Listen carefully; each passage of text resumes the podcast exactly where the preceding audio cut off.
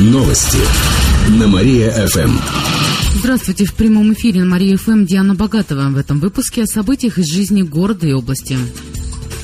Ласточка кировчанам пока не светит. Скоростной поезд должны запустить по маршруту Киров-Нижний. В графике на 2014 год для него уже выделили время.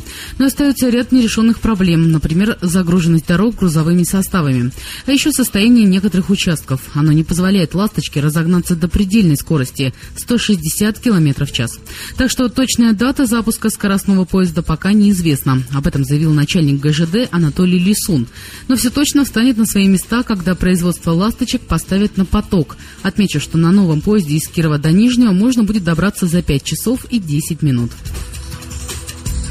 По рекам области уже можно погулять. На днях специалисты регионального МЧС замерили толщину льда на, водоемах области.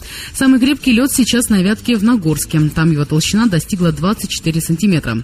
Также безопасная река Кама в Лойно-Верхнекамского района, Лабань в селе Рыбная Ватага-Кельмесского района и еще 9 рек.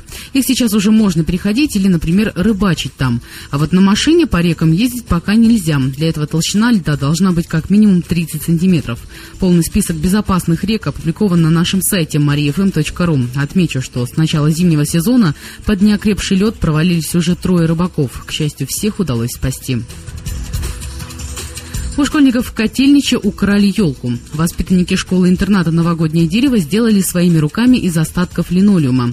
Поделку раскрасили и повесили на входные ворота. К ней добавили надпись «С Новым годом» и изображение лошадей. К воротам поделку прикрепили проволокой, поскольку ее не поставить на пол.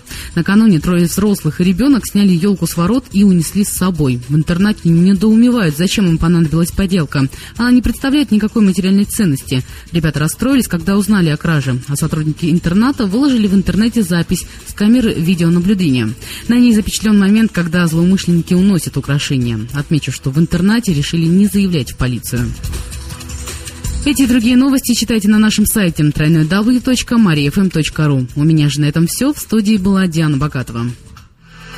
Новости на Мария-ФМ.